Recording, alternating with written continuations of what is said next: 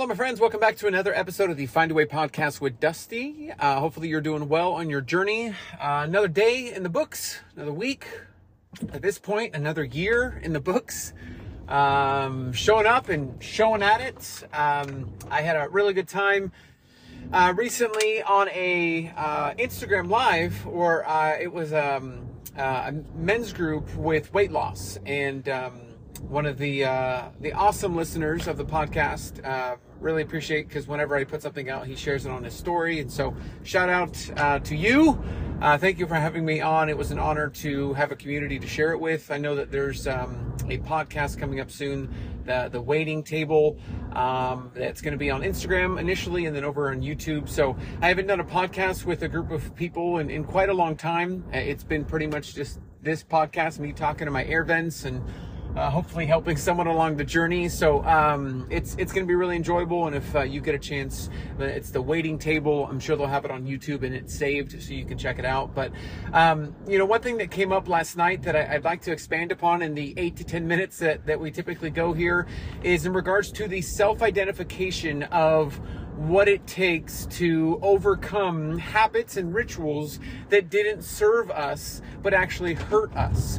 And all of us in this um, community have something that was uh, sabotaging us on our journey, whether it was our habits, uh, rituals, whether it was our surroundings, whatever it was, something was sabotaging us and uh, allowed us to get to our top weight. And a lot of that is founded in our mentality and the mental side of this journey on how we perceive ourselves and how we perceive um, the success, lack of success, the positive and negative things on this journey.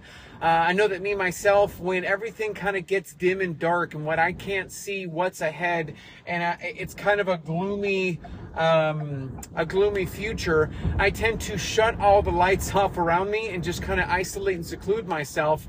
And I utilize what feels good, and oftentimes that comes with food. And I have always been a historical stress eater. I've always, uh, uh, whenever there's stressful situations or, or, situations where I can't predict what's coming ahead, I, I tend to dive myself into something that feels good, and oftentimes that's food. And and I've really learned to uh, work through that, overcome that, and develop a better balance of that.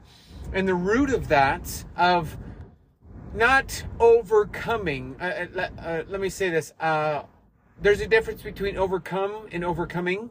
Um, you know, overcome is like this singular event where you've overcome and it's done. And then you've got overcoming with the ing, which is a continual process of working on overcoming. And I would say that my journey isn't I've overcome, here I am. It's I've, uh, I'm been overcoming a lot and in the process of me overcoming i'm sharing uh, what i can along the way that could potentially help and so a part of me overcoming this journey is something known as self identification. So, what that means is you take the blinders off of what got you to your top weight, what your vice is, that thing that is you. Is it stress? Is it emotions? Is it, um, th- th- there's a number of things, family dynamic. There's a number of things that could potentially be uh, what gets in our way. Um, like, I just can't take it. I had to dive into this. Uh, or you, you, have multiple binge eating, or you immediately result into something that's addictive. Food is an addiction. Uh, it can be, uh, you know, uh, addiction transfer can be moved over to shopping, shoes, uh, any number of things. Addiction can move, and so it's identifying what your vice is and being okay with it. And this is where it came out because um, last night in the, the, the, men's group kind of Instagram live, it was intended for the men's group, but anybody could have uh, um, joined. But there's this like facade that we've got to be uh, big, strong, mighty. We've got to be the uh, you know the protector and, and have to have these broad shoulders. And oftentimes with that comes a inability to let our guard down so that we can be honest and transparent about what potentially our vice is. We may have pride in saying, "Oh, I don't have I, am fine, I can work it out." But that almost defeats the purpose of us trying to get better, get bigger, get stronger have broader shoulders, as they say, in the journey of, of um, the longevity and the strength of, of who we are because we're not willing to be honest with ourselves. If you got to your top weight, or if you got to a top weight, at some point there was some sort of, and I say this lightly, there was some sort of negligence of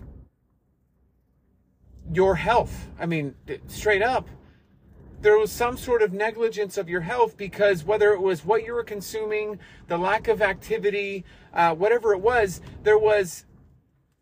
I know that I'm gaining weight. I feel it. I see it, especially if you've gained a larger amount of weight. And there's a kind of a pushing off of, uh, uh I don't want to deal with it.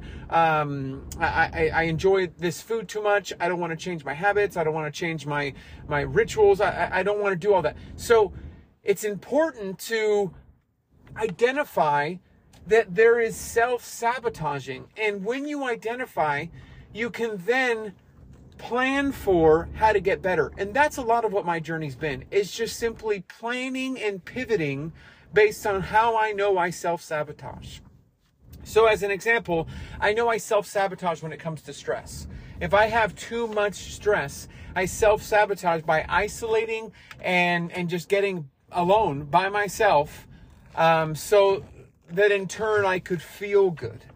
And so what I've identified is I, I never really had an anchor activity that allowed me to kind of root myself in processing in a better way what I was going through. So, you know, if you've noticed that I, I, run or I go to the gym for a lengthier amount of time, I'm not training to be on a bodybuilding stage. I'm not trying to um, do anything that is. Um, crazy in the sense of like I'm trying to um, get a six pack. I mean, it'd be nice to have six pack abs, but like I, I'm doing this for not only to be get my exercise in to be healthy, but it's very therapeutic for me. It's an anchor. The gym activity has become an anchor for me. Going for a walk can be an anchor for us, and it's finding those anchors and using those anchors to help us therapeutically get through the things that sabotage us. And I've identified that stress is a uh, um, a self. So like when I'm going through a stressful situation, I will oftentimes um, pick up my activity or do something that will help keep my mind off it. Sometimes it's projects around the house. Sometimes it's organizing um, the closet. Sometimes it's it's identifying, hey, I'm stressed out and I'm going to want to binge and sit and dive in, but I can't do that because that's self sabotaging. That's setting me back. So I am going to give get myself active by organizing, doing a project, going for a run, going for a walk. I've got to identify and make a move. If you don't identify, you're going to let the emotion, the stress control you in that situation and put you in what feels comfortable and what feels good and what you can nestle into, which is oftentimes self sabotaging with food. That's where you've got to have an active, turned on mindset to say, I've got to actively counteract what's happening and, and make it better. And so that's what's really important and what really came out and reminded me is that the self identification of our journeys is really important for us to be successful. We've got to be able to identify what is holding us back and be honest with ourselves, let our guard down to say, this isn't right and this can't happen. I, I can't do this. Like if you have standards in your house for your kids, um, I mean, w- when they do something out of the ordinary, w- we don't do that. That that's not what we do. Like if if um so Presley's turning two, and uh, she is learning her way around the the the nose. Um, she is understanding no very very well. And it's not like that she can ever say no, but there are certain things to where it is bedtime and she is throwing a fit saying no. And there are moments where, like, uh, honey, it's no big deal. Like, you'll be up in the morning playing with your toys, but it's time to go to bed. And that doesn't mean she listens to us and that she completely comprehends it, but we're setting a standard in our house. And by setting a standard, we kind of set these parameters. You got to set the same parameters for yourself and for your journey. No, I don't do that. No, we don't do that. It's going to be extremely vital for your journey, uh, for you to be successful long term. So I'm hoping that encourages you to self identify what your vice is and what's potentially holding you back and push ahead towards what you want to go after and whatever your goal or dream is, whether it's run a 5K, 10K, marathon, whatever it is Um, don't let anything get in your way of going after what you want to get after. That's it. That's all, my friends. That's it. That's all. Talk to you in the next episode. Take care.